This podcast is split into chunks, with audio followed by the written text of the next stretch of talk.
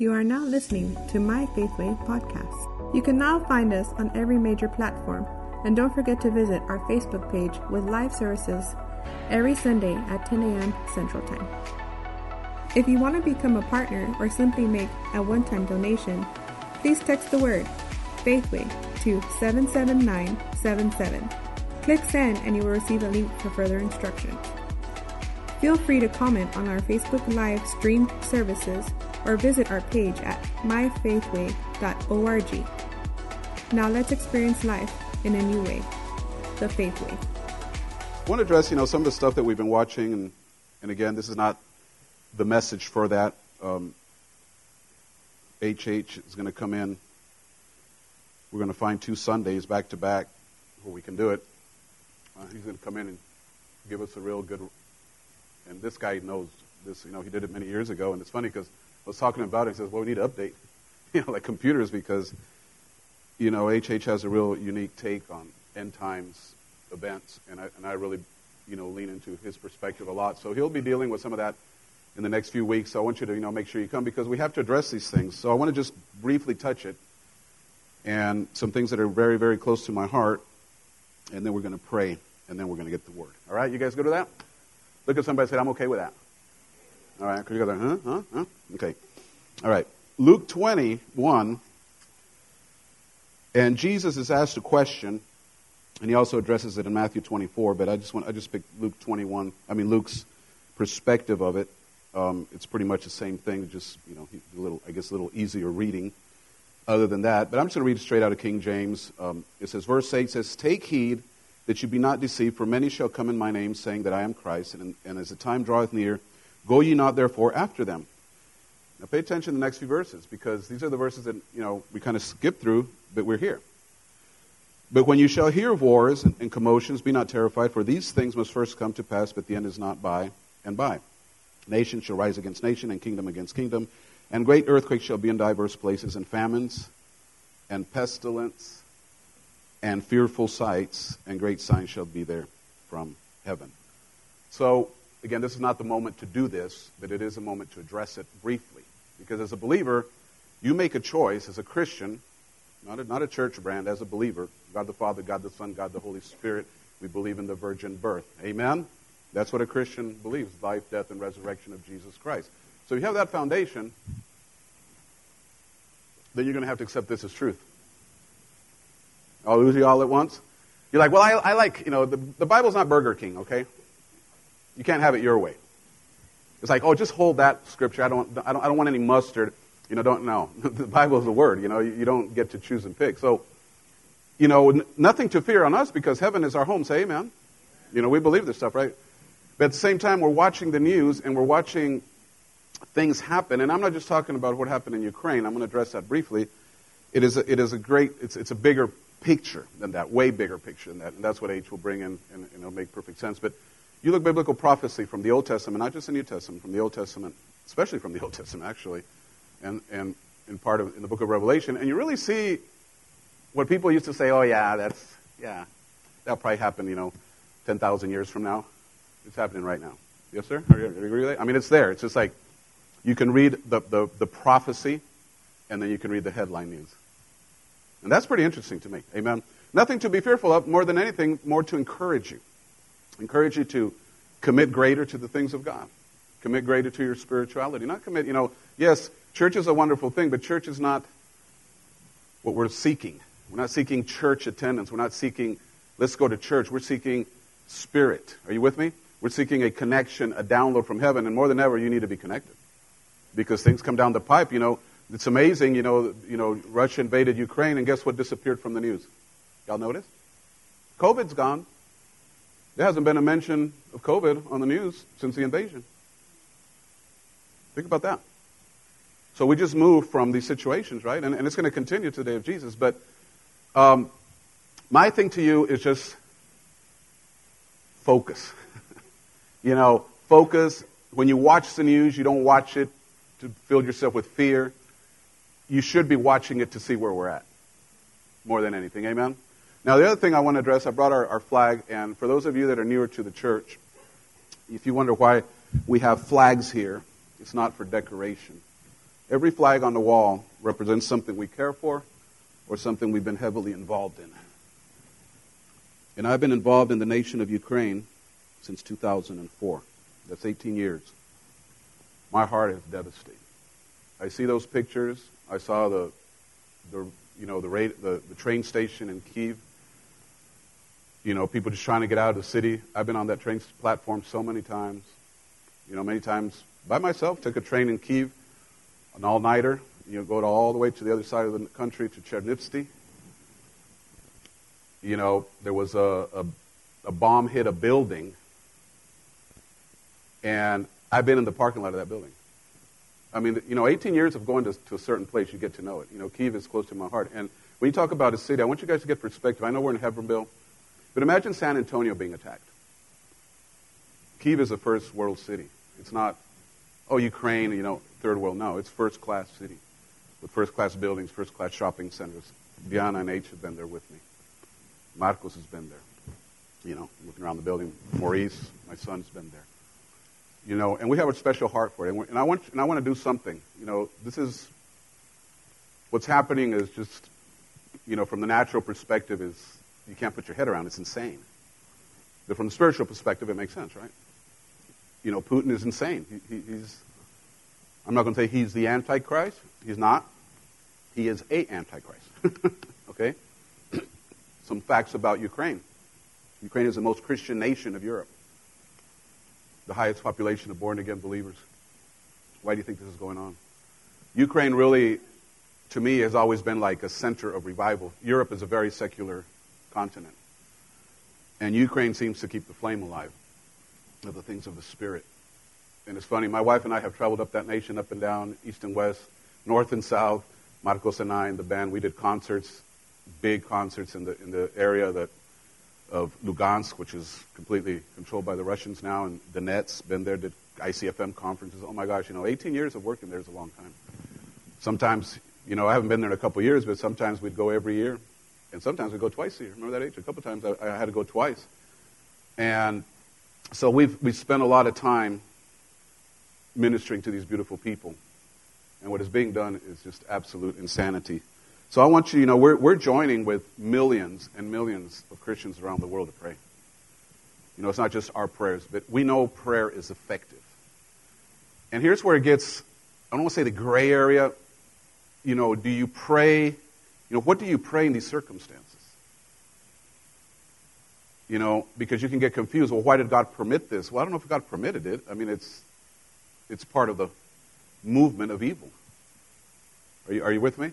So, so it's really, you've got to be really careful when you pray to pray the right prayers. And, well, Pastor, what are the right prayers? Well, the prayers that the Holy Spirit gives you.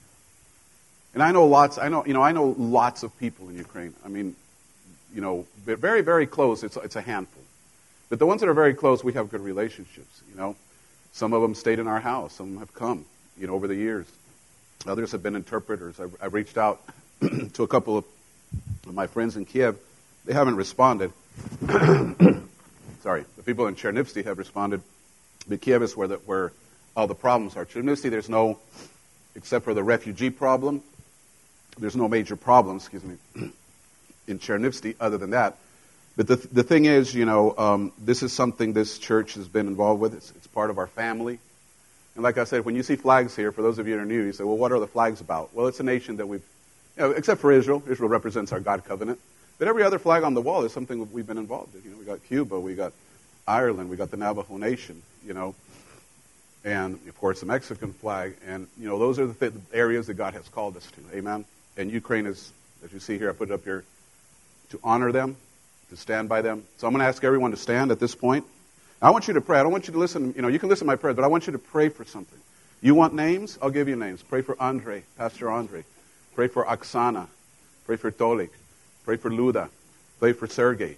These are, these are people, you say, oh, those are just names. No, these are real, living people that their lives are being completely turned upside down by an insane madman.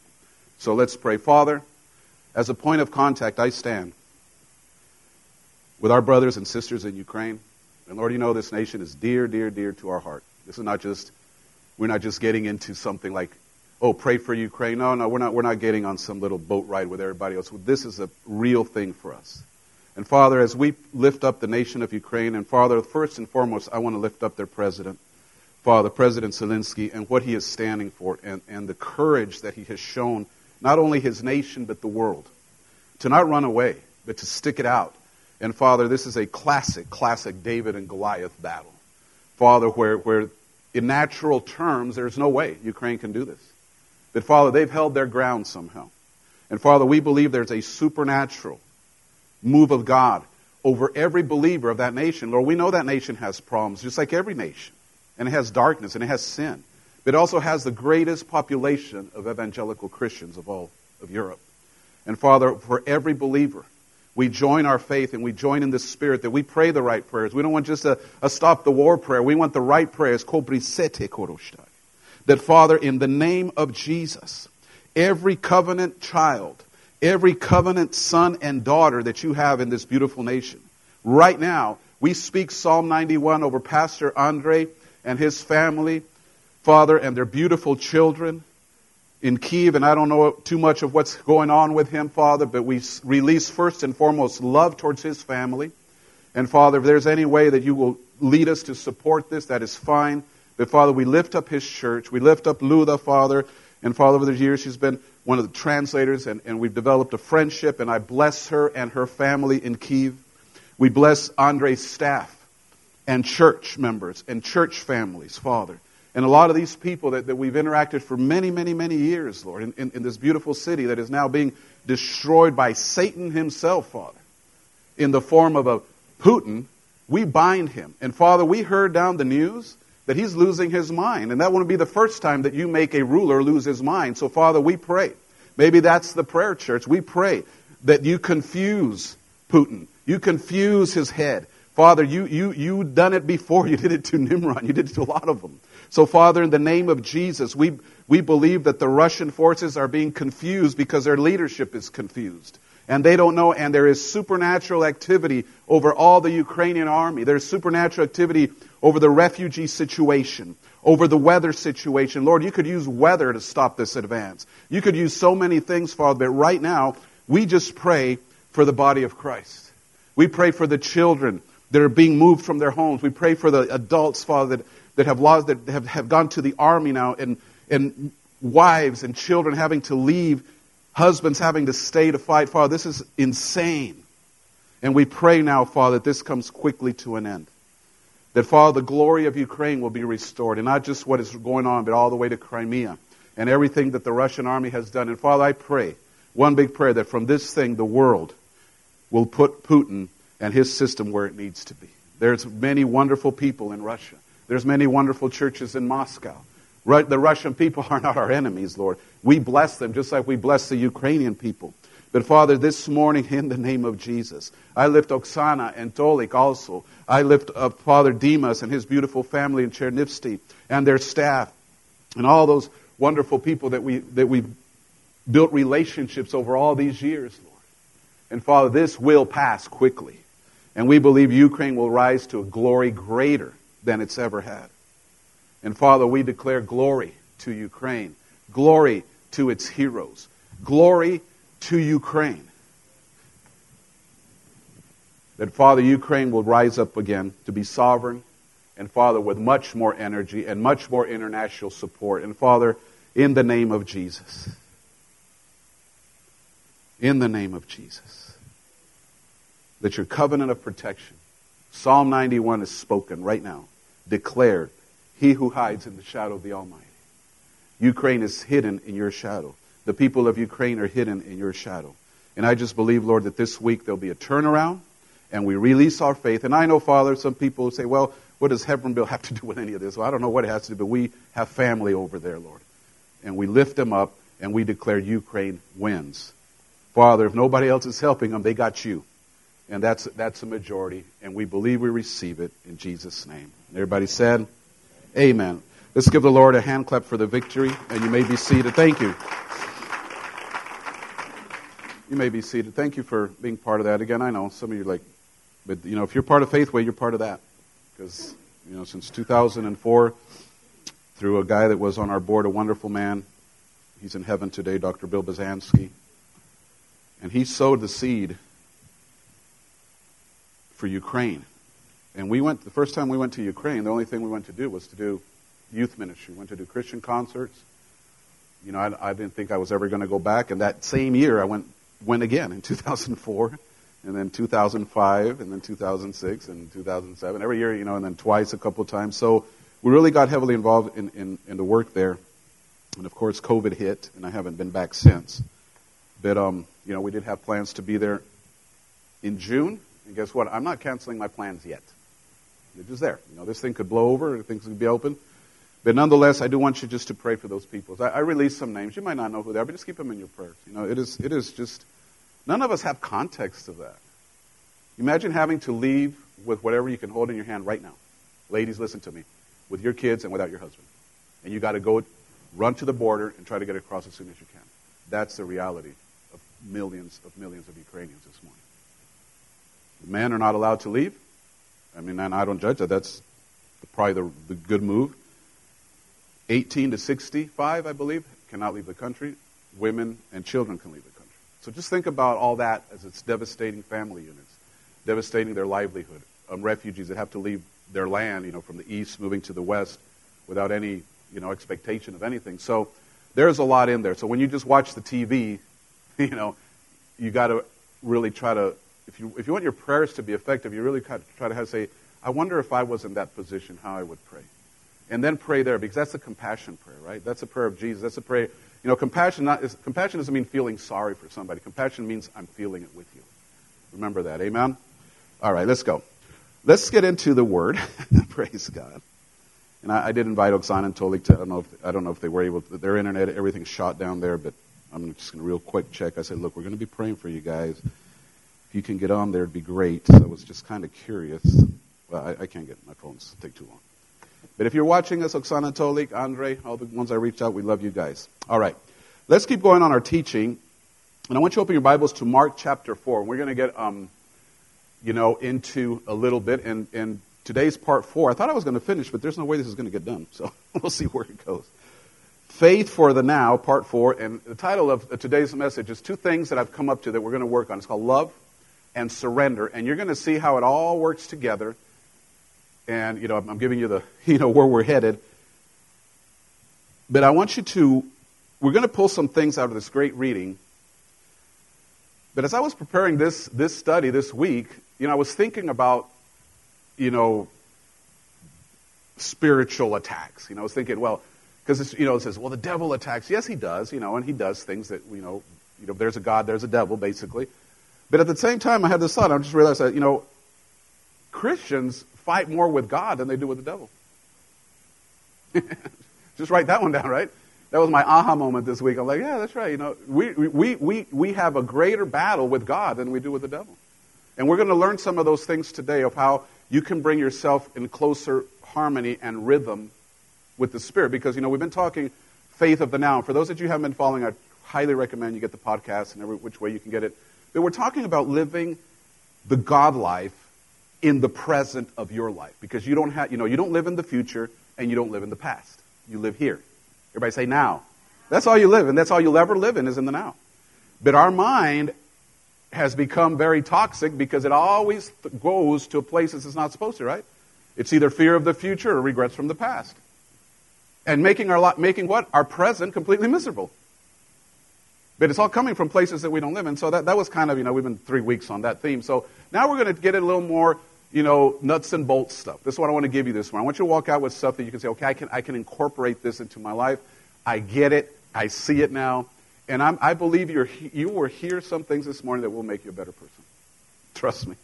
Remember, we're all on this journey together, and it never stops till we get to heaven. We're all in the same process of coming from going from glory to glory, from, you know, from being renewed, from changing you know, our stinking flesh into being more spiritual. We're all on the same journey. Just because I get the, the desk doesn't make me more spiritual than anybody in the room. I'm saying that so you're comfortable with where we're going. Because I say we, I really mean it. Amen? All right, let's go to let's go to Mark chapter 4 and let's just pick up in verse 13. Jesus just gave this parable and nobody really understood it and everybody left and he said, "I'm going to explain it to the to my disciples. They need to understand it." But he makes something very very important statement. Says, he said to them, Do you not understand this parable?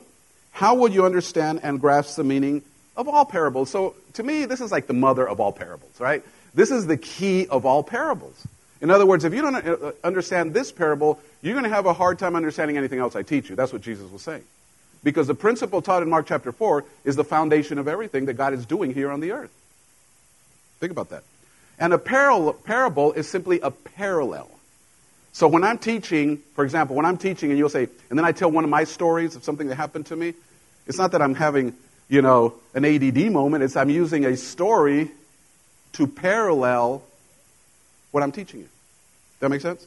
That's what Jesus was doing. He would give stories. There was a man. There was a certain man. There was this. And he would tell a story, but he was trying to tell him a not only a truth, a practical life truth. So he would use a practical life situation to explain a spiritual condition that could affect your natural life. Now you get what a parallel is, right? So once he said this, he begins to explain it. And, and, that, and once you understand that, you'll be able to read the Bible even differently. Because every time Jesus speaks a, a story, don't say, well, that's just a story. No, say, how does that apply to my life? All right? Anyway, I won't charge you for all that. That was free. He said to them, if you don't understand this, then you won't understand it. And then he begins, the sower sows the word of God. And if you, if you follow on the, on the screen or on your Bible, it's the Amplified. It says, the good news regarding the way of salvation. These, in the first group, are the ones along the road where the word is sown, but when they hear, Satan immediately comes and takes away the word which has been sown in them.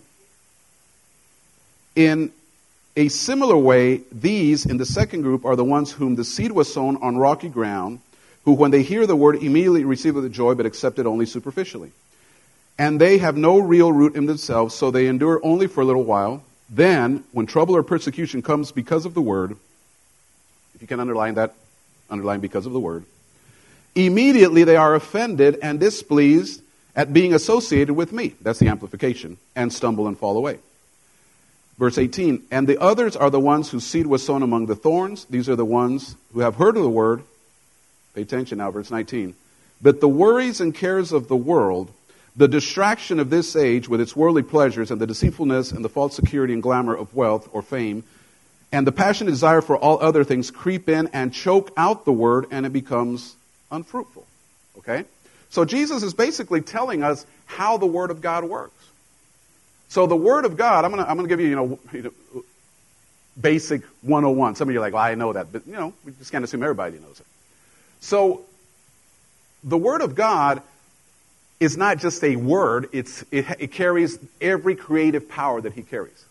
Right? In the beginning, God created the heavens and the earth, right? How did He do it? This is not a trick question. Come on, Christians, you've been here like 50 years. He said. He said. So his word carries everything it needs to do what that word is intended to do. In other words, the word is a seed. Are y'all with me?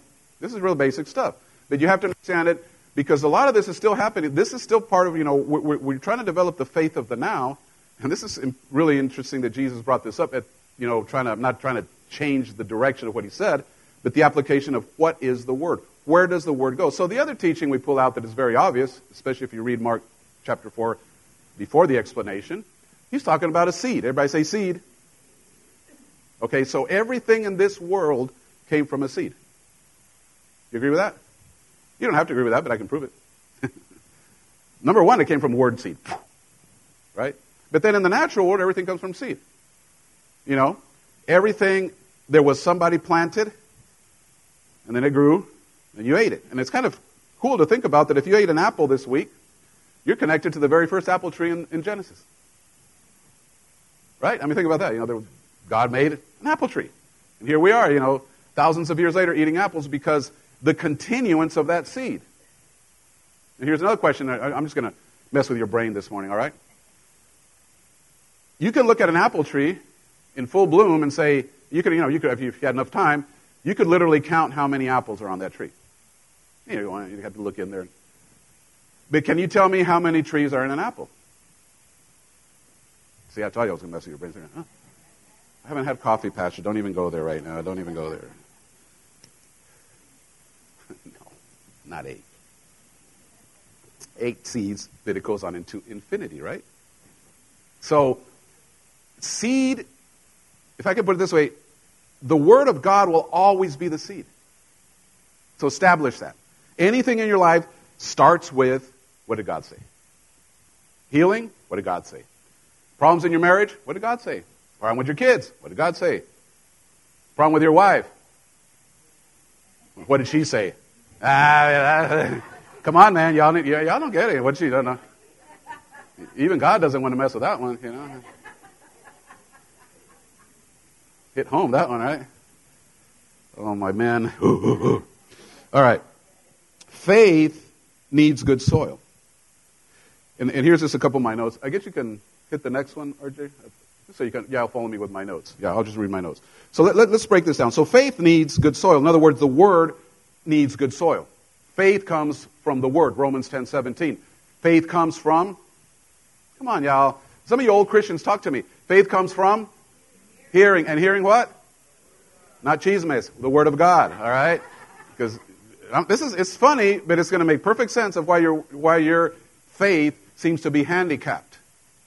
Because you're still launching your faith in the future, and you're still contaminating with a bunch of nonsense from the past. So we'll get to that. Faith has to navigate through the maze of human, flesh, and mental issues before it can nurture our spirit. Do you realize that, right? You hear the word of God, it doesn't, you're, you're, before it can actually produce, it's got to be a deposit into your spirit. So you hear it with your ears, you process it with your mind, and you might make a mental assessment of what you heard, and it might be good, and it might make you feel good, and it might make you feel warm and fuzzy, and that's all wonderful. The Word does that. But it really has no power yet, other than making you feel good. Nothing to change any circumstances. Because remember, one of the things that we've talked about the last four weeks is you got to separate yourself that your life is not your life circumstances. And some people live like their life is their life circumstances. No, your life is your life, and your life circumstances are life circumstances. And faith can affect every one of those circumstances, but it has to be deposited in the same place. And that's what Jesus explained to us, okay? And I'm getting way ahead of myself. So faith needs good soil. Faith has to navigate. I already said that. Faith for the now begins with the measure given. Understood, I'm going to talk, talk briefly about that, nurtured and harvested. And I just made a reference. I'm not going to read the scripture. If you're taking notes, Romans 12:3 says that God has given everyone a measure of faith. So don't just walk around and say, "Well, I don't have any faith, pastor." Yes, you do. You have a measure of faith. The measure of faith is not faith. It's the capacity to believe. That's all it is.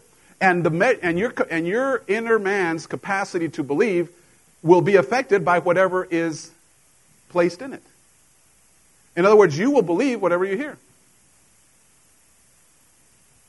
Amen? Don't raise your hand, I know it's happened to some of you, or maybe it hasn't. But before you ever came to this church, I'm sure, you know, that, Hebbronville's a really awesome place because there's only two kinds of people in Hebbronville those that love this church and those that hate this church. And guess what? I love all of them. But, you know, a, there was all kinds of crazy. I'm not going to go through H always gets to laugh when I tell the stories of all the crazy stuff they would say, you know, about the church. But I know a lot of people. I had one, I, I can't remember who it was, but years ago, one person came and said, Wow, you know, I came to church, and it was so different of what I was told. Really? Yeah, we don't kill chickens, and we don't have an ATM machine. Imagine that. Well, we do eat a lot of chicken, but like cooked, you know? Um, yeah, there's like, oh, they have an ATM machine. They don't let you out unless you. I mean, it's just all this nonsense, right? What happens? You became aware. You believed something because you have the measure. I'm just using that as, an, as a parable, right? You have the measure of faith, which is, gives you the capacity to believe anything you want. The danger of that is the, the, that faith will always work. Even the New Agers have figured that out. And they want to make it like their own little thing, but it's not. God invented this. Because whatever comes in through the sense realm, pay attention, this realm right here, the sense realm, will influence your thinking, right? And will, if it's spiritual food, eventually end up in your spirit, but most of the time it's not spiritual food. So we believe things. Again, no soapboxes here. I don't want to, oh, I got to avoid this, but sometimes I just got to pull one out. This is a statement about what we believe. You know, we've been sold this lie that the masks, well, thank God you guys are free. Because I'm looking at your beautiful faces with no masks on. Glory to God. Um, the mask, yeah, the masks have their place. I'm not judging. You know, I, am if, you, if something about me you're going to learn, and H knows that because it's pretty clear. He knows me. I have a real realistic perspective, even in the spiritual realm. You know, in other words, down to earth, understand. It has, you know, spirit, flesh. I get that. So, as you're looking at this, you tend to believe the wrong things because you hear things. So the power of faith is still there, but then you can, you can believe the wrong things, right? If somebody tells you en- enough time that you're stupid and you're good for nothing and you'll never amount for nothing, parents, listen to me. You've got to be careful what you brand your kids with. That child will, will, will grow up believing all that. Because he has a measure of faith. I don't want to get so take too long on the measure of faith, but you understand everyone in this building, everyone watching me online, every one of you has the capacity to believe. And believing always comes the same way. It comes through hearing, and then it comes through saying. Or, in other words, it's applied through saying. And fear and faith work the same way.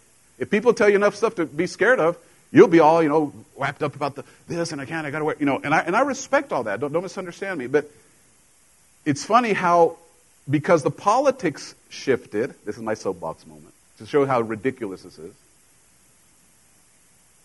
When a certain party that runs this nation into the ground, I mean, is running this nation into the ground, got a wind that their poll numbers were very, very low, guess what?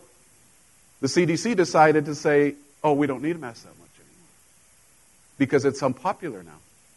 Doesn't that give you just a sense, warm sense that the government's got your back?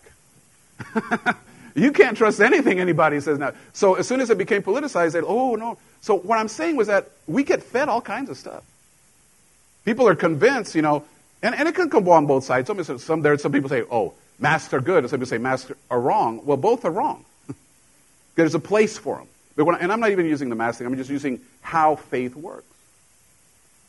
And you go to places, and it's amazing. For example, going into, where was this?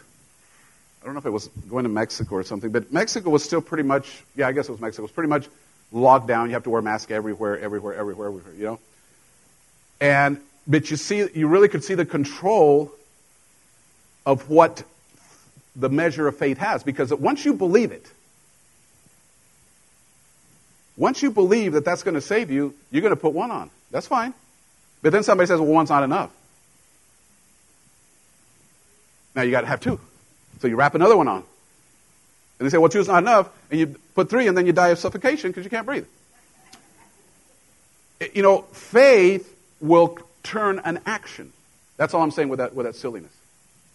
Whatever is fed to us, there will be a corresponding action, right? It can be word of God, or it can be the word of the devil, or it can be the word of politics, or it can be the word of your mom. There will be an action. So the measure, everyone has it. Let's move on. So faith now begins with the measure giving, understood, nurtured, and harvested. In other words, this, this you got to protect. If I can say this is really weird English, but you got to protect your believer that makes sense? You got to protect that, that one place in your life, in your, in your being, that is created to believe. You got to protect it. You ask my wife, you know, as you heard, Ukraine is very close to my heart, very, very close. But I got to turn the news off. I catch up on it, and I don't watch it for the rest of the day. Because it brings tears to my eyes. It hurts me. It makes me angry. It takes me through a whole bunch of emotions that I don't need to go through. Say amen. What am I doing? I'm, I'm releasing even faith into the emotional arena. So I got to watch what I feed. So if I don't want to feel all depressed all day, guess what I got to do? Oh, this is really deep. Turn the TV off. Versus if I sit and glue myself to the TV for three hours, I will be very depressed. So what I'm saying is, faith, that measure has to be understood. If you don't understand, and that's what I'm trying to work on. So you got to understand that you, you're, the way you're wired, you believe. And nothing wrong with that. Please don't become unbelievers. You just got to be careful what stuff is put in your heart. Right? Because you will believe, and believe means you receive. So the measure is grown by the word. And again, I'm not going to put it, but I already quoted Romans 10 17. Faith comes from hearing and hearing the word of God.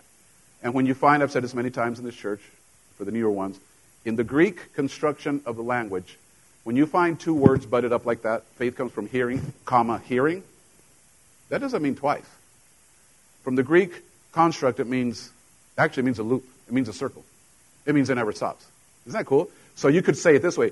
Faith comes from hearing and hearing and hearing and hearing and hearing and hearing. It just ne- it never stops. Just so faith comes from hearing God's word, but it has to move into your spirit because if not, it just becomes a mental construct, and there's really no evidence that any of this has happened. So, so, you, so I, you know, some of you know these people that know tons of Bible, but their life doesn't reflect any of it. Anybody? I mean, they'll quote chapter and verse. They know a lot. I, I know, long story. So I know. I knew a pastor had read the Bible. I don't know how many times, and at the end of the day, he went out and did a bunch of stupid things. You know. I'm not talking now. He didn't commit adultery. He just went stupid, weird on on his doctrine, like way off, like, you know, Star Wars off. Right? You know what I'm talking about. Michael knows what I'm talking about. This guy was a scholar. He had a Bible school. He had a church of over 800 people, and then he went off on doctrine, and he ended up with 30. Smart guy. But it was all here. And because it was all here, the devil could take very easily mental constructs, twist them a little bit, and make you believe it. And it, it sounds Christiany. It sounds spiritual. And now you're starting to believe it, but it's a deception. And the end of the, that deception is destruction. I've seen that so many times. So faith has to be nurtured. In other words, the measure has to be nurtured and harvested. So it always comes from the Word. Let's go. Now we're going to get into this. I really need to get moving forward. I'm spending so much time on it. Okay.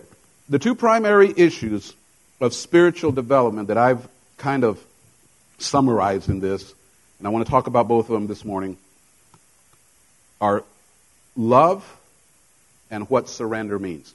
Failing to understand these will keep you from living the fullness of life of faith. You know, because we want to take this, well, Pastor, show me how faith works. Faith works very easily. Faith comes by hearing, goes out your mouth. That's how it works. I'm not going to spend too many hours.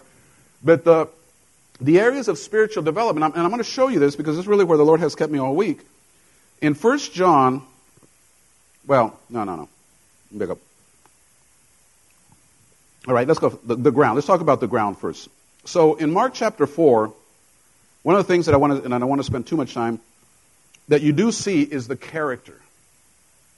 The character of the soil, if I may, even though we understand that the soil is a person. First part of the parable, it's soil. It's a man sowing seeds. Second part of the par- parable, the seed is the word, and the ground is man. Right? That's explanation. So once you look at that, you know, you can go back to verse, for example, 17, because he's talking about this word, right? I'm talking about Mark chapter 4, if you want to in your notes. And they have no real root in themselves, so they endure for a little while. Then when trouble, persecution comes because of the word, they immediately are offended. Okay, we're, we're, we're, just, just leave that there because now we're seeing something that we've been talking about for three weeks. What is offense anyway? Where is offense? Where is offense in your life? Where did it happen in your life? Every one of those questions is answered in the past. Right? But if we bring offense into the present, guess what? I'm, this is not Pastor Box's idea. It's right there. Your faith's not working. That's, I mean, that's pretty simple, right? He said, well, Pastor, I'm doing everything, you know. Okay, and, and many times, and when I've done counseling, you know, it's, it's not too long before you dig into it and you find out that, yeah, they're doing the mental connection to God. They got that down. They're praying. They're reading their Bible, going to church, tithing, everything. But deep down where it matters, there's a lot of stuff. And that seed that's going to change your life and change your future because we live in the now. The seed is planted in the now. But why, what does a farmer do when he plants seed? He's not planting for to eat breakfast now, he's planting for his future. So, so, so you got to understand, everything's happening in your present, but you are sowing into the future, right? So the Word of God comes and it gives you that, that expectation, that hope, and everything. And it says, here it is, you know, by the stripes of Jesus you're healed, or, or believe God, you and your, you know, you and your household will be saved. Let's say you're believing God for your family to come to Jesus, and you're all on, and then all of a sudden you remember that somebody told you something or somebody offended it. And, and it might be valid. They might have done something really hard to you. But my question to you is it worth the cost to hold on to that? Because the cost of holding on to that offense is very simple the word doesn't produce. So, you, so now you evaluate these things. I'm going to show you a bunch. So I'm kind of like bumping through them, but if you go back to, hey, just, just some of them. Okay, verse 15 says Satan comes immediately. That's the truth. Have you ever gotten home and you and you, you were like all into the message and you were like, yeah, that was the word of God, and you, you know, and then you got home and somebody asked you, how was church? And you immediately forgot everything you heard. Anybody? But you didn't forget what happened in La Novela two weeks ago? Because you know what? The devil's not after the novela, all right? He doesn't care. You watch all that or whatever Netflix binge you're on now. You know, you remember, oh, let me tell you what happened on the last episode. And, you, and, and they say, what did Pastor preach on Sunday? Oh, oh, oh, oh, brain gas, brain gas. I was not going to use the word. I can't remember. I can't remember. I can't remember. Why? Because Satan came, took it. So you hear things when you come to God. You, you can raise your hand on the inside if you want. Or on, how many of you hear something here and it's not like a couple days you're challenged in what you heard? Let's say you came, you know, like like last Sunday. We really last Sunday was good, right? Oh, the power of God was here. I was like Monday. I was like, oh, that was so good, Jesus, thank you. I mean, I was so full of God on Sunday. But you know, God come. You know, we talk about forgiveness, and we talked about how forgiveness is, you know, keeps attached to the past and so forth. And and you're like, yeah, I, I release everybody. I'm not, I'm not going to be offended anymore. Thank you, Jesus. And you get in your car, and that person you just forgave, it's not even them, but a car that looks like their car went by and all the jalapenos and pico de gallo and tobacco, and it's and you're like, oh. so what's going on? He's reaching for it. And it's up to you to say, oh, thank you, Jesus, that I saw a car just like him because I have already forgiven him in Jesus' name. And the devil did not take it. But he's after every word. He's after this message. That's why you zone out in church. Don't feel bad. I do the same thing. Especially when I, sometimes when I'm preaching, I zone out. That's even worse. But um, it's going to be one of those kind of services. I already feel it. So let's keep going. The ground is your character. Verse 15, well, verse 16 talks about the second group, talks about rocky ground. is people that receive the word but accept it superficially. In other words, what does it mean superficially? All you did was a mental assessment of what you heard. Oh, that's a good word.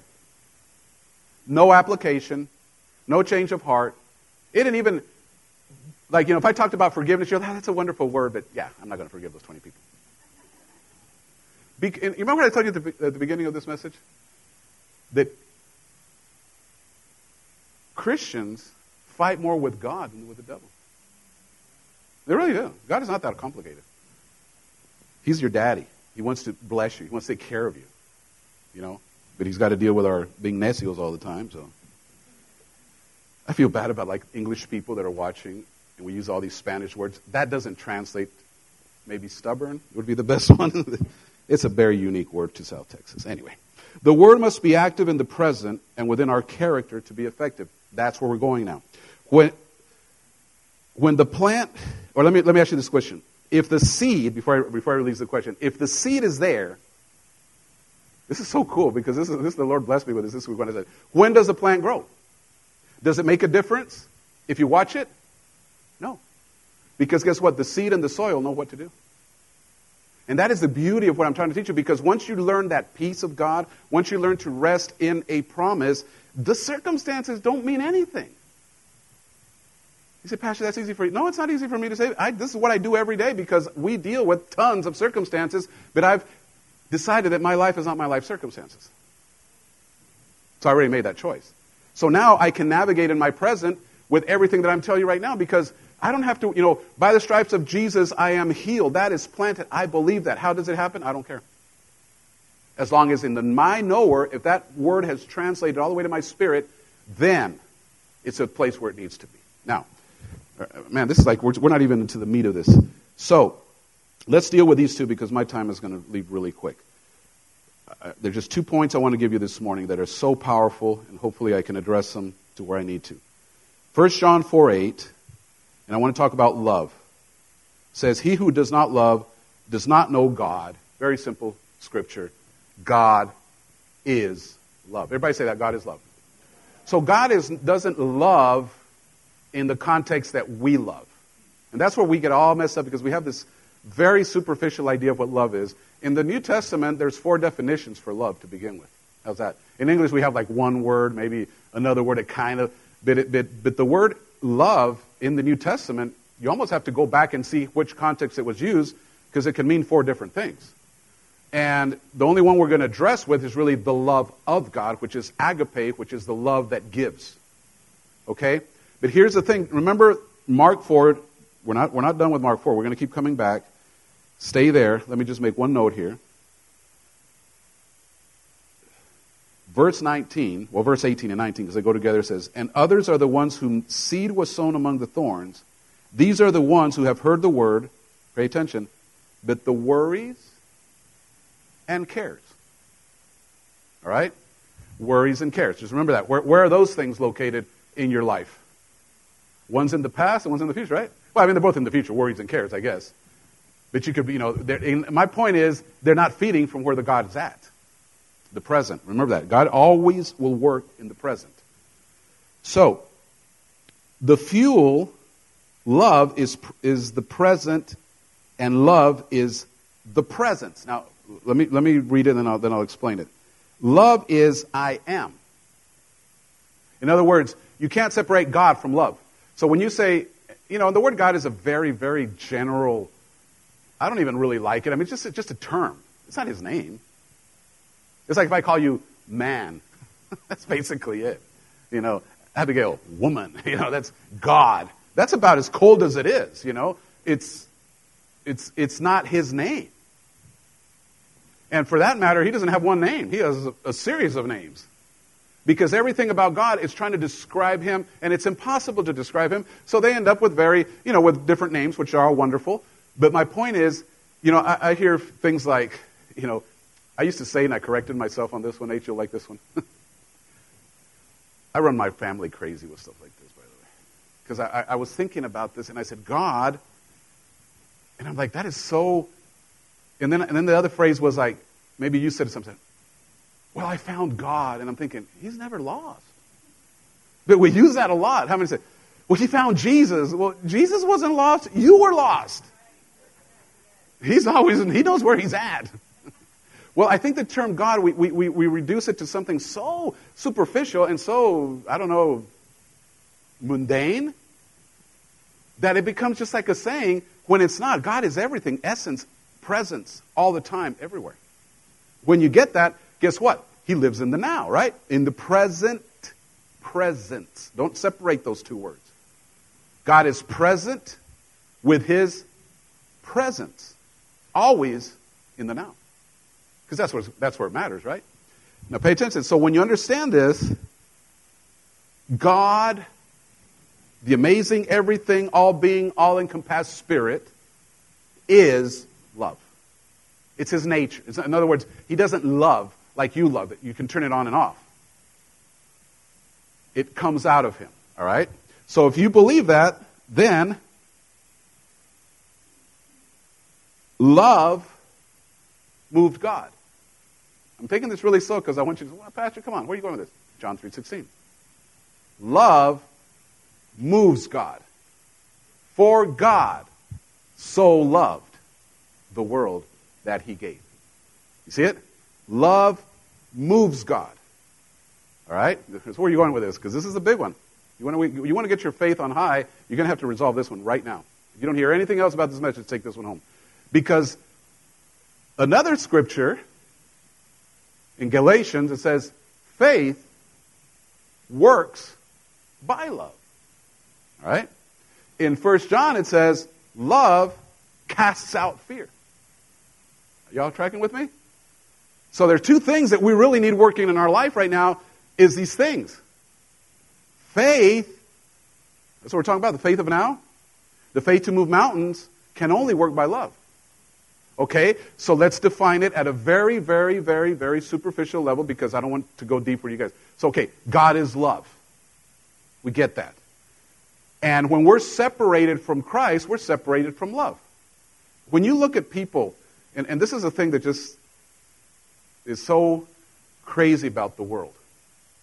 When God is involved in a person's life, it doesn't matter what church you go to. I'm talking Jehovah, Jesus Christ, whatever brand. But if your relationship is real, you are bringing light to the world. How could some, somebody like Putin do what he's doing, destroying complete families with, with just absolute insanity, if he had God? You see that? You couldn't do that because now you have the nature of love. So all the darkness in the world that you see, all the craziness and all the abuse and all the murders and what the cartels and all these horrible things that we see all day, that is what love without looks like. In other words, a world without love. Now, a believer has an experience with Christ. The very first thing you encounter is his love. And if you haven't encountered his love this morning, guess what? You will. His presence is in the building. In other words, he's here because we're talking about him. And he's glad to be here. But the experience of that love has to be genuine. It has to be real to the manifestation that you have, at least in your human form, the same capacity to love others like he loved them. And here's where I, this, this is the, the parts that maybe you're not necessarily want to hear, but if we go back to some of the things that we find in Mark chapter 4, a lot of these things, I don't want to, I don't, want, I don't know if I want to follow this thought too far, but a lot of these things, to me, it's a relationship of somebody that has a religion that really desires God, but doesn't understand what love is. Why? Because he's sowing, right? The sower soweth the word. Some rock fell here, some rock fell there, you know, some on the wayside. You know, it eventually gets to good ground. But in verse 19, he says, But the worries and cares of this world, the distractions of this age with its worldly pleasures, the deceitfulness and the false security and glamour of wealth, fame, and the passionate desires. Stop. When you are offended, when you are hurt, when something, you know, comes to you that might seem unjust or unfair, your human nature is to become very passionate about that. Right? Somebody does you wrong. Come on, you guys are Mexicans. Right? We don't just, you know, talk about it like normal people. That's like a joke, right? I, used to, I always get, you know, I grew up in Mexico with a Mexican mom, and when I came to the States, you know, there were things that I was completely foreign to the culture because I didn't grow up here. One of the things I was completely foreign was time out.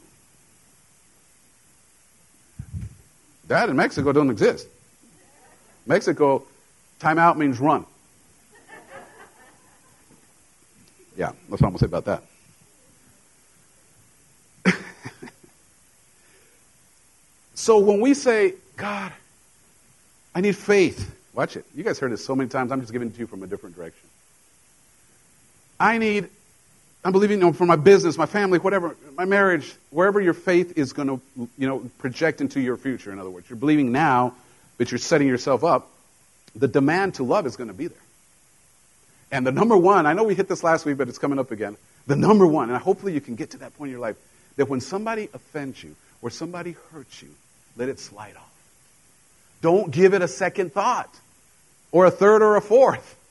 In other words, somebody hurts you. Yes, we're humans. Yes, it's painful. But take a minute before you react and say, if I choose love, my faith is working. If I choose vengeance, everything I've been working on stops working. Because God will never, listen to me, operate to a covenant person. Now, he'll do things for people that aren't out of covenant. That's his business. He'll do miracles for people that don't believe in him. But a covenant people, it's a whole different agreement. His expectation is not to be God. He said, yes, Pastor, you know, but God can love because he doesn't live down here. God is not even married. That's why he can love.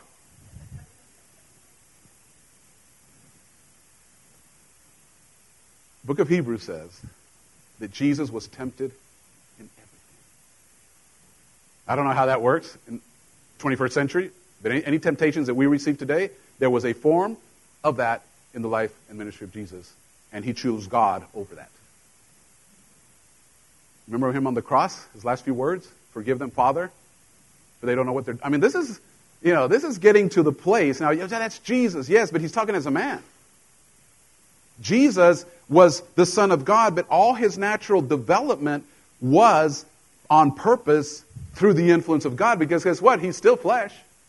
Because his mom is human. Are you talking with me? So Jesus is not operating because some, some, people play it off like, well, Jesus was God. He, you know, he had, you know, he could just no, no, no. If Jesus did anything in his earthly ministry solely on the purpose as God, it doesn't help us. Now, there's some things he did as God. Don't misunderstand me, but I'm saying his walk was not half God, half man. His walk was all God, all man. But the all man part is what we can connect to. So here's my very, very easy point. If Jesus has the capacity to forgive, guess what? He gave you the capacity. Now, if you want to use it or don't use it, that's up to you. Because now we go back to the measure of faith, right? You want your faith to grow? You learn to forgive. Well, I can't, I want to learn about faith. No, you've got to learn about love. Because we already established faith doesn't work without love. And the biggest, the biggest opposition you have to your faith is fear. And love casts out fear. So, you know, you're going to have to make a decision pretty soon. I really need to decide if I'm going to be able, you know, I need to move into space. And you can do it. You know, offense is never going to stop. People are going to hurt your feelings. You're probably going to hurt somebody's feelings. People are going to talk trash about you on Facebook or whatever. Here's the thing the choices you make regarding where you're going with all this experience that we call Christianity. Because where I'm going, and I've been on it for almost 30 years, and I'm going to stay on it, I'm not going anywhere, is to see the peace of God in my family, to see the peace of God that we live in, even in difficult, difficult circumstances that we navigate through. The peace of God doesn't leave. And I'm learning, I'm learning with you. I'm living more and more to enjoy every single moment of my life. And I do. I'm enjoyed, you know, to the max. Because every moment is the God moment. And every moment demands the love walk. You know, you, you can't pick and choose the love walk. You can't, somebody hurt your feelings, you got to go on auto say, I, I release you. Well, you're this, this, this. this. Yeah, I, I forgive you too. You know, you can't hurt dead people. What's that supposed to mean? Well, the Bible says you're supposed to crucify your flesh. You're supposed to die daily. That's what the Bible says. All right. First John 4 8, I already said it. He I'm going to read it again in, in, in the context of everything I told you. Who does not love does not know God. Period. So you can tell me you're all spiritual, but unless you're practicing love and releasing forgiveness and compassion and all these things that love carries, you really don't know God. You know religion. Well, that means I'm not saved? No. When you get born again, you got to understand this. Let me help you, some of your newer people because maybe it seems like the standard is too high. It's not. When you give your life to Jesus, guess what happens? You change your address. That's basically it. Instead of going to hell, you're going to heaven. But all the garbage from the earth, you still have it on you. Your mean character, your unforgiveness, all that's there. You're just born again now. In other words, God is not trying to clean the fish before he catches them. He takes you dirty and stinky and filthy, and he says, Come on, come on, come on, come on. And then through the washing of the word, he begins to change you, renew you, adjust this, adjust that, and you're not going to get it right in one service, and you're not going to get it right in one year. You just keep treading and treading and pounding and doing it, and pretty soon it starts to become seven nature. I couldn't, do, you know, 15 years ago, I couldn't do what I'm preaching to you. Stuff stayed with me a long time. A long time until I felt that I was vindicated. I didn't let go of whatever offense I perceived I had received. Amen? And then I realized, what a waste of time. Because at the end of the day, I want to be that. So now, if people hurt your feelings, just let it go. Some of you need to go hear that song from Elsa all over again. Let it go, let it go, let it go. Can we do a Christian version of it? Love moved God. Love, faith works by love. Love casts out fear. And here's, here's the big one. Guess where love is? yeah, I didn't want to hear that one. Love is always in the present. How can you love in the future? You can't. That is one emotion. If you want to call it an emotion, not an emotion, it's a power, it's spiritual power, but in our case it would be like a feeling. That's one feeling that's always present. Right? You can be excited about going on a vacation. Ooh, we're going on a trip. That's in the future. Nothing wrong with that. But you can't be excited about loving. Ooh, Joe, I'm going to love you in the future. So excited about it. Next week, I'll love you, Joe. You see, I'm just, I'm just messing, but you know how it works. Love is here. Love is now. Love is everywhere. And that is, so why, by saying that, guess what? When you choose to walk in this kind of love, I'm not talking, oh, I love hamburgers. I'm talking about that love. I'm talking about this love that has the capacity to release people that have hurt you. Guess what? You're walking with God. You're walking not only with God, you're walking where God walks. Now your faith is really in a place where everything you say that's according to the Word is going to come to mass because there is nothing contaminating the seed.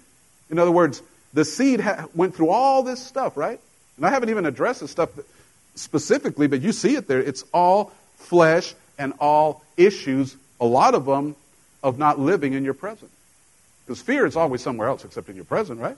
It's, it's all these things in verse 19. You know, every one of them could, we could break them out, but that's not the point. Okay, number two, and I want to, I want to close, well, I'm going to try to close with this. That doesn't mean you're getting, leaving anytime soon. That's just a statement. Surrender. Everybody say surrender. Last week we, we sang some songs about surrender. And I told Al, I said, I want to sing a song about surrender. And, and it wasn't specific, but the last song I sent it to him because it really is about understanding this one thing. Before we talk about surrender, I put my little example up there. I'm talk about a little situation I got myself in a while back. Surrender, what it's not, it's not giving up. Remember that. Because this word, nobody likes it. Surrender. I don't want to surrender. I want to win. Well, there's no win unless you surrender to the right things. So, surrender is not, how can I put it, giving up or accepting things the way they are. That's not what surrender means.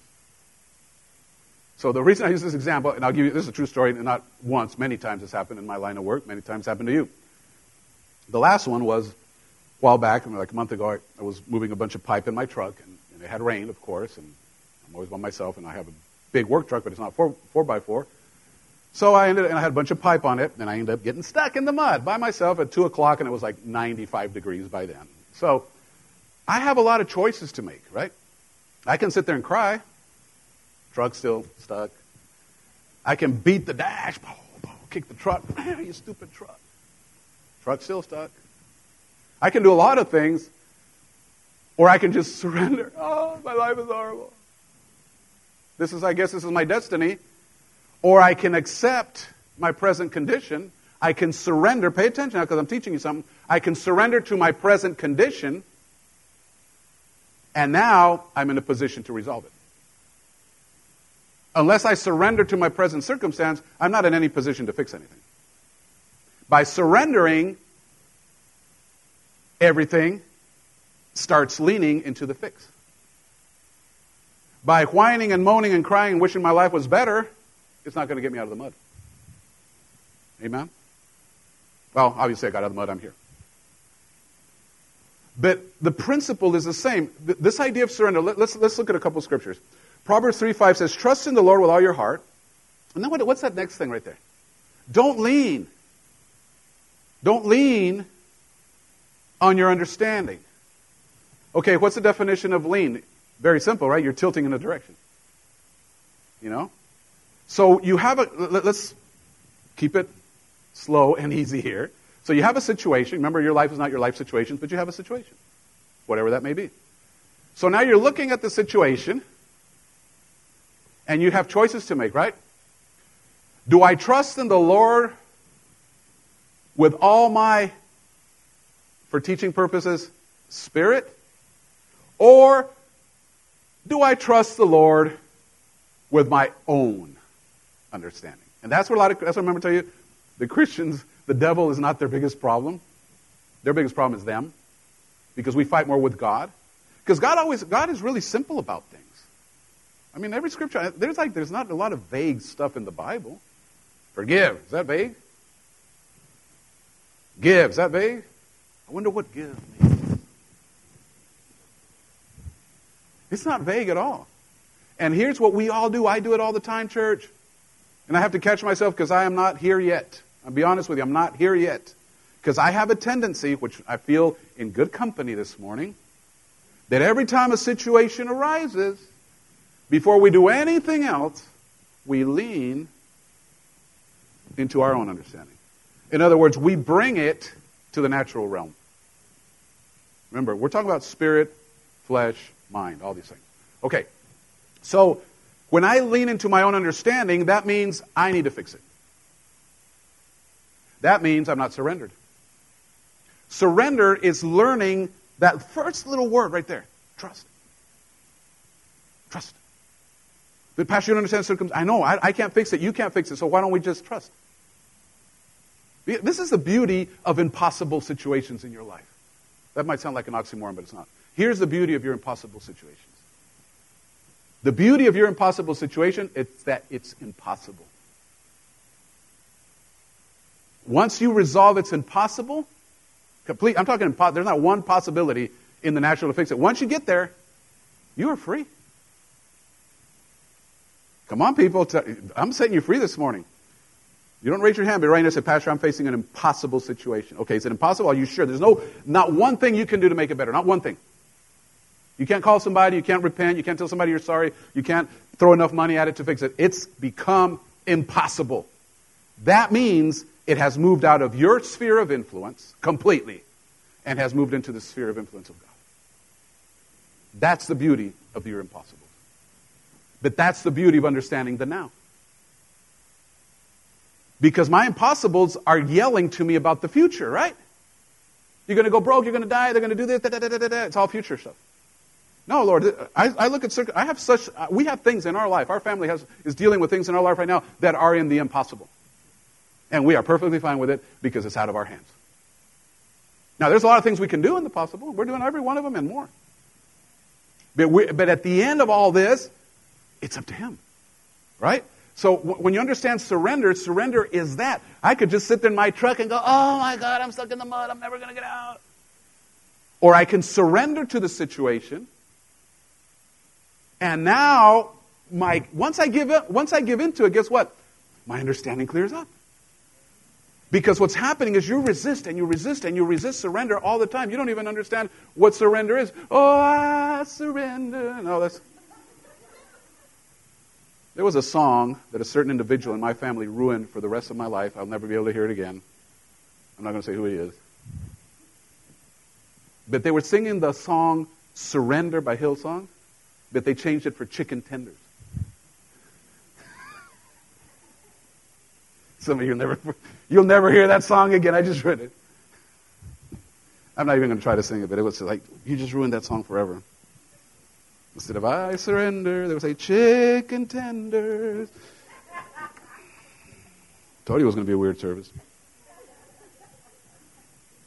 Give me the next one, RJ. We got to go before I get tomatoes thrown at me here. Surrender. Let's, let's, let's define it because I'm trying to help you this morning. Those are two, I want you to, two things we're learning this morning love and surrender. Yielding to rather than opposing the flow of life. That's surrender. Life's going to come, and by the way, if you didn't get the memo, Jesus sent it to you in the Bible. He says, In this world, you will have tribulation. So stop acting like tribulation is this Oh, I just don't. Nobody likes to tribulate. Nobody likes to go to trouble, but the fact of the matter, that's life.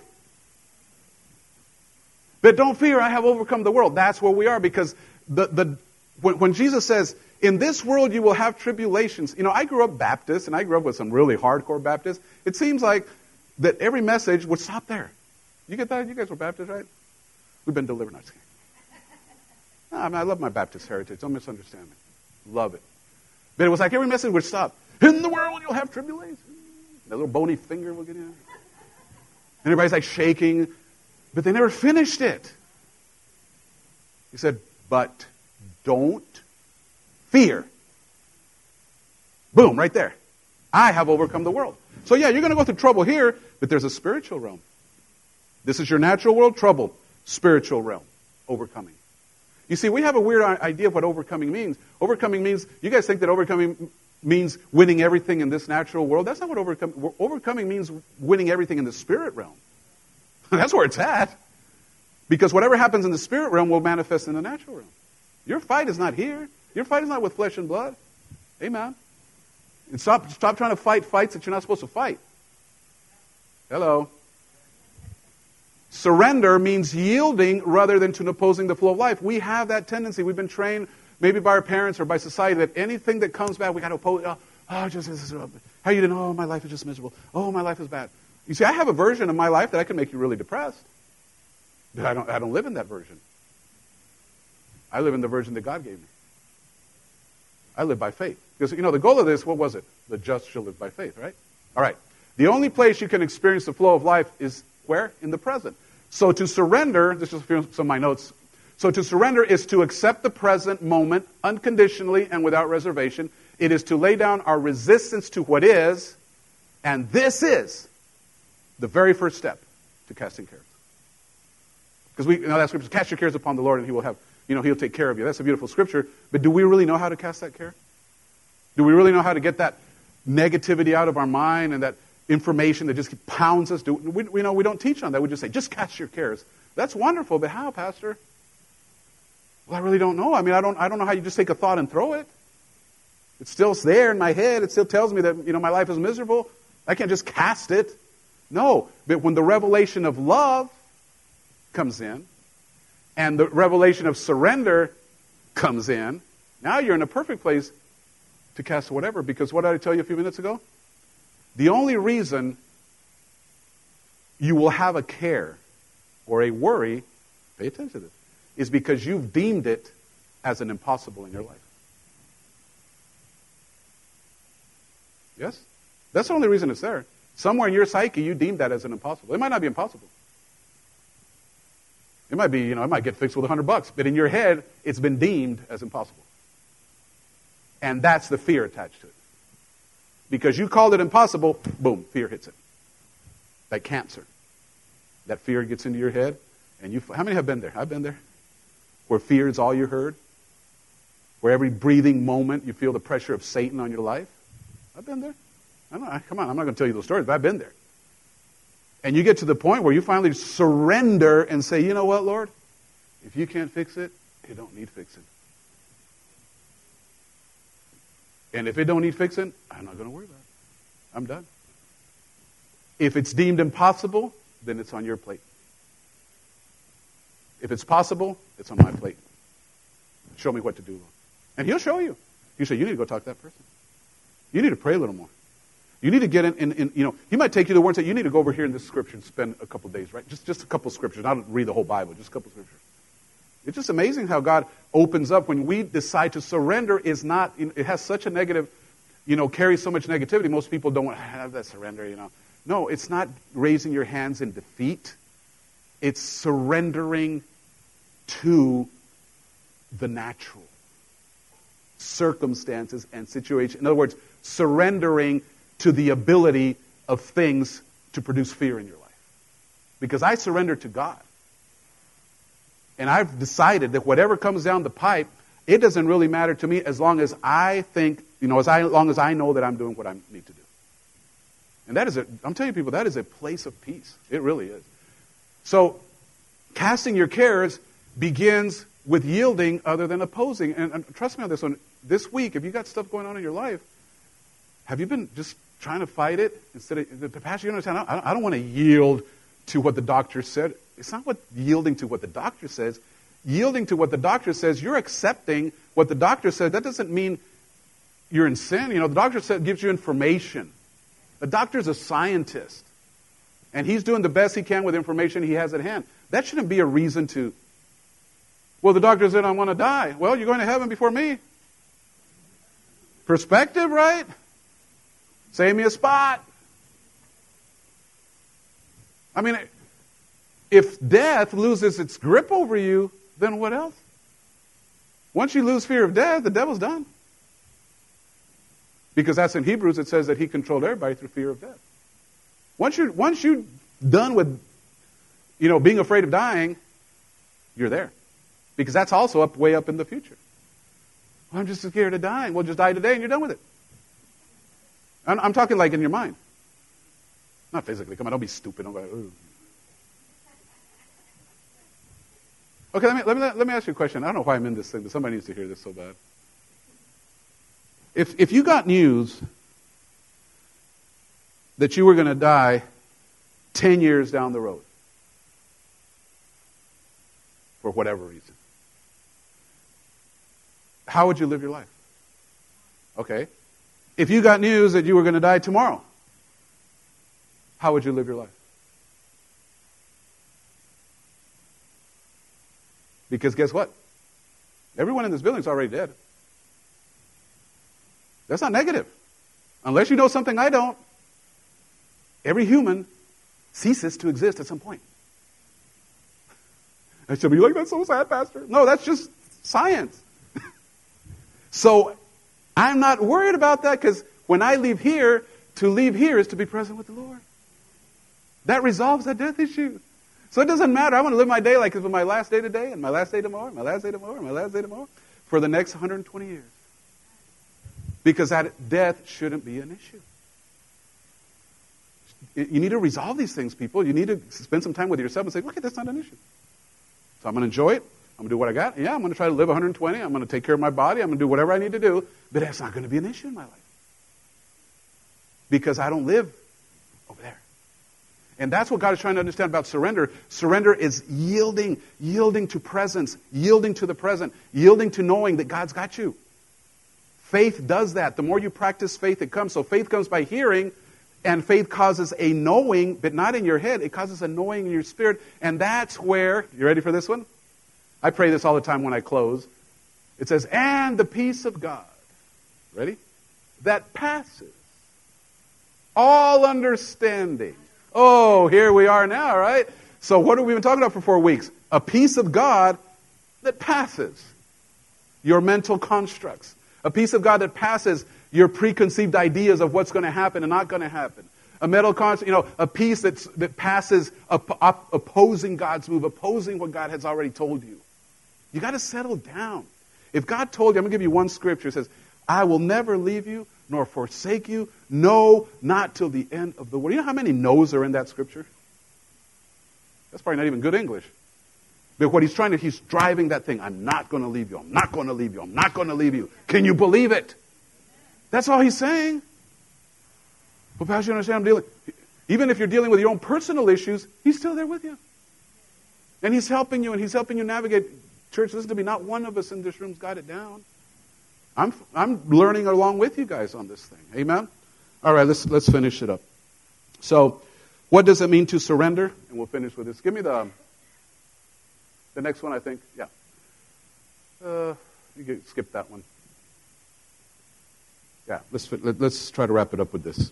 What does it mean to surrender? These are my closing notes. To accept the moment unconditionally. Whatever comes, you accept it. Bad, good, ugly, whatever. You, you, you live it and you navigate yourself through it with God on your side. In other words, you accept the moment in full surrender to it, in full surrender to God. You're not bearing yourself, you're not rolling up and dying. You're saying, okay, it is what it is, let's deal with it. Giving up your right, you're going to like this one, to always be right. We do that with our family, we do that with our spouses, we do it with our kids, but guess who we do it with a lot? God.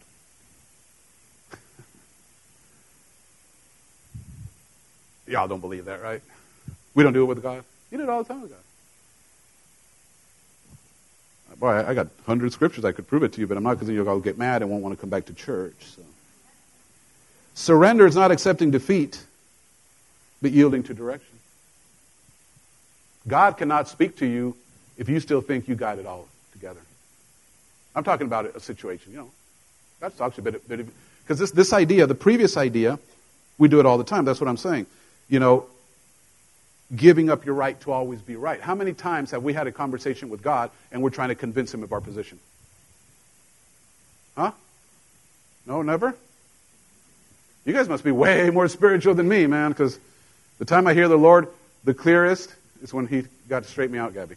I'm saying I can hear you know, you know, it's amazing. Let me tell you my relationship with the Lord. When it's on the good side, it's a presence. It's just like, but when He speaks, it's usually like, "Hey, ven acá." Yes, sir. that's what He's doing. You know, we have to understand some of these things. God loves you. If you had a, fa- a father that loved you in the natural, that father loved you when he had to discipline you. He loved you just the same as when he bought you all the toys, right? The discipline of God is not pain. You know what, you know what the discipline of God is?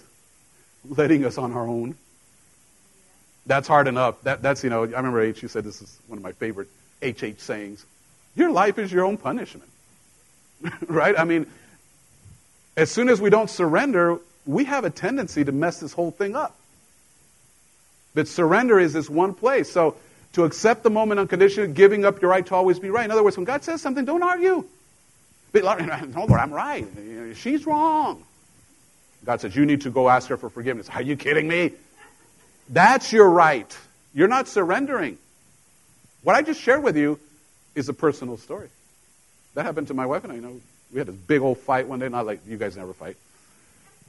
And I was in my room and I was mad, and I'm saying, God, you need to change her. Ah. We're still living here in Hebbronville over there by, by the store. And I remember I turned on the TV, I was mad, and Creflo Dollar comes on. And he said, You don't think God will mess with you? I'm literally had this fight five minutes. What fight is?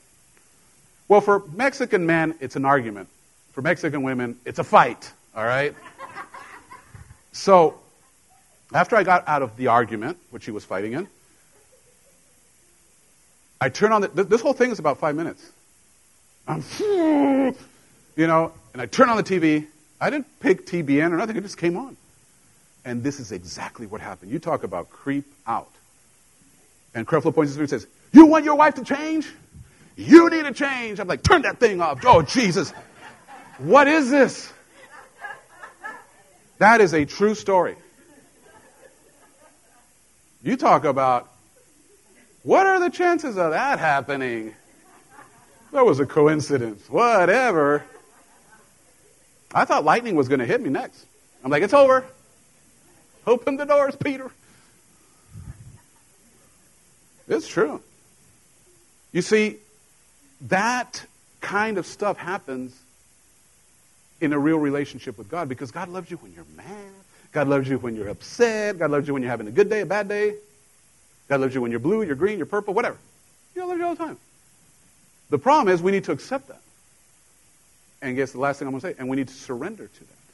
You got to surrender, church. Go ahead and stand with me. You got to surrender to the fact that God loves you.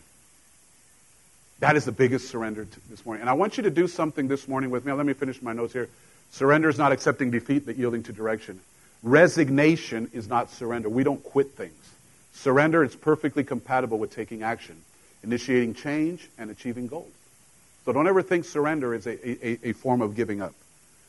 And what, I, what the Lord instructed me to do, you know, to pray for you, is that hopefully this morning you begin to see that faith works in the now. That the now is a place of presence. The now is a place where God wants to inhabit your now. He wants to inhabit your present. And He wants to fill it with His presence. So in that context, it's really easy to forgive. It's really easy to move away from things from your past and even fears from your future because faith is now. So let's create every day. Let's, let's work, you know, diligently to make sure our soil is good for the, for the seed of the word. And if you have any odd in your heart this morning, or if the word of God has stirred you, and I know some of our prayers seem very, very the same, but I just believe God is taking this whole series and just little by little, Sunday to Sunday, heal one thing in somebody, heal something in somebody else, bring something else. You know, it's, it's really been a process. I see it in the last few weeks of how God is just ministering and ministering to us. So this is your, you know, this is where we're at. Don't let anybody analyze you. Do your own self-analysis. Where is the area? Where is the, where, honest, you know, overused phrase, honest to God, but in the right context. Honest to God. What are the areas you haven't surrendered? Maybe you're, you haven't surrendered your right to forgive people, your right to be offended. Maybe there's other areas that the Lord's already dealt with you. He, you know, he doesn't love you any less. He's just saying you need to give it up you're dealing with addictions of any kind, you know where it starts? It doesn't start by trying not to do it, it starts by surrendering it. placing it all front of Jesus. Father, we just come once again this morning. Wow, your presence is so sweet in this building. You all sense that? Just a sweet, sweet presence of Jesus. That's love. What you, what you sense is his love. You know, he's, he's trying to move you into that place where you and him just hang out. That really is what it comes down to. Live in your present. Live in his presence. Live in the now. But this morning, I want you just to lay all this stuff at his feet.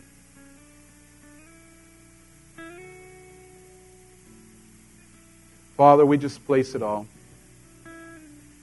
Every one of us can have a series of things that we know need to move. But at the end of the day, Lord, what we do want to do is be effective for you, Jesus. You've given us so much. You've helped us so much. You've taken a life that was broken and messed up, Lord, and for that I'm eternally grateful to you. But in this house and in this presence, and Father, I pray that this transfers to our online audience. I pray that this presence transfers. That today, in the name of Jesus, we surrender. We give up the fight with our own selves. We give up the fight with our own mind.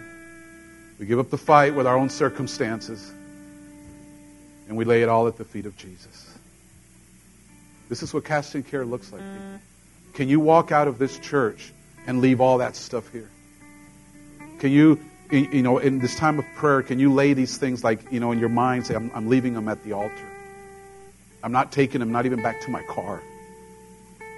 And really begin to experience this, this newness and freshness. Yes, we're believers. We, we made a choice to accept Christ. And if you haven't done it, just do it now. Just say, Jesus, I need you. That's about as deep as it gets. Really, you can just say, Jesus, I need you, and you're born again. If you mean it, anyone that calls upon the name of the Lord will be saved. But once that is done with, we still got all this worldly mess in us, and this is where all this comes to play. That we have the faith of the now. That we have this place where His presence, His word is active, moving, adjusting, even things that you don't understand. It's moving, it's working because it's alive. We got to get comfortable with that. So, Father, the last thing I pray this morning, that every one of them that is laying things down before you this morning, Every one of them that says, you know, I'm tired of this in my life. I'm tired of this negativity. I'm tired of always fighting with everybody. I'm tired of just carrying unforgiveness and anger. I'm tired of being bitter. Lay it down now in Jesus' name. You know, the Lord really instructed me not to have an altar. I was going to have an altar, but I said, no, they need to do it right there. Just lay it down. Walk out of here with a real experience, not a sermon, my God. We've had way too many sermons already. We need experiences of presence. We need experiences of understanding who we are in the places that it counts, in the places that it matters. So, Father, I pray that everyone within the sound of my voice today walks out of this house with a, with a understanding of what love is, with an understanding of what surrender is. And as we lay these areas of our life that we give you control over, that we've lost control.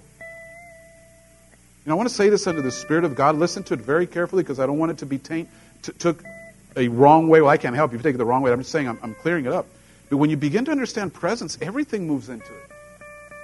You know, we struggle with giving, we struggle with tithing, we struggle. That's okay. We're humans. Don't, don't feel bad about that. But, but the move is that way. It's like, Lord, we trust you. That's where, you know, really, you know, it's funny how people say you got to tithe. No, no, no. You can't even ask a person to tithe unless they learn what trust is. You know, that's why I don't major a lot. I believe in tithing. I tithe, but you can't say, you're supposed to tithe. No, you're supposed to trust first. But part of that trust is learning to trust God in that arena. I, I just had to say that. Some of you, you know, you just need to look at that. I'm not asking you to do anything different today. You just need to look at that. And wherever you are in that area, just push the limit a little bit. Push the limit a little bit. You know, push the limit a little bit. You know, little, little here, little there, and pretty soon you begin to see the hand. You begin to see the prosperity. You begin to see how this works. You see how it's amazing because that seed always comes to harvest. So, Father, we close this prayer time in your presence. We leave these things at your feet, and we make a choice, God to live today, every day, with you in full surrender and walking in love with everyone around us. Jesus' name we pray. Everybody said, Amen. God bless you. You may be seated. Give the Lord a big praise. Amen. Well, did you get something out of that? It's amazing when you prepare a sermon and then you preach it. It's so much better when you preach it. Because when you're preparing it, you're like, eh. I mean, you get a lot of stuff, but it's just so good when it comes out under the anointing. Okay, real quick. Um, so, just a quick update. Uh, obviously, you, you've heard the the situation with Ukraine. I really don't know any specifics of how to move this thing. Not right now with the current situation.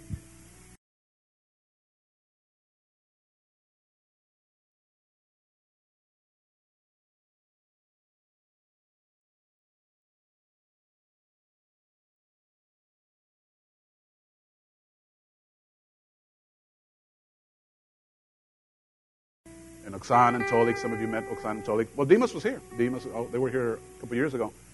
Um, that's a church we work with the most. Andre in Kiev, he's a good friend, good brother. Um, but really, the, the pull is more in the western side of Ukraine. So, anywhere I'm going with this, if you felt led to do something in that arena, we had ways of sending money before the invasion. So, I'm not sure how it works right now. But nonetheless, we're going to open that fund. And anything that gets into place in that fund will get eventually, like I say eventually, because I'm not sure what the process is right now. If it's still the same as it was, it's not that big deal. I, I, I can I transfer money just like I transfer money to Mexico. I've transferred money to Ukraine. With the situation with Russia, I don't know. But the fund will be open, and you guys, you know, do as the Lord leads, and, and that, that money will go to Ukraine. That money will go to the Ukrainian people through Demas and his ministry.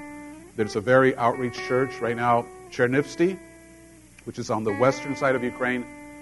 I, I just spoke with Oksana this morning, um, and uh, I'll just read you her text. They are dealing with a huge humanitarian crisis, and that's where our help's going to help. Because this church is like that. Their, their church is an amazing church. They're, you know, they're like us. You know, they, they reach out, they work, they, they see situations. So, um, you know, I, I want to let you guys know that that's going on. Also, you know, our Cuba account is, you know, we're already headed at the end of March, we're going to go uh, to Cuba.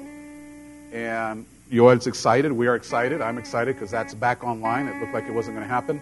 But it's back online. We got the tickets, got the visas, got everything moving. And then, of course, in the summer, the team of ladies is going over there.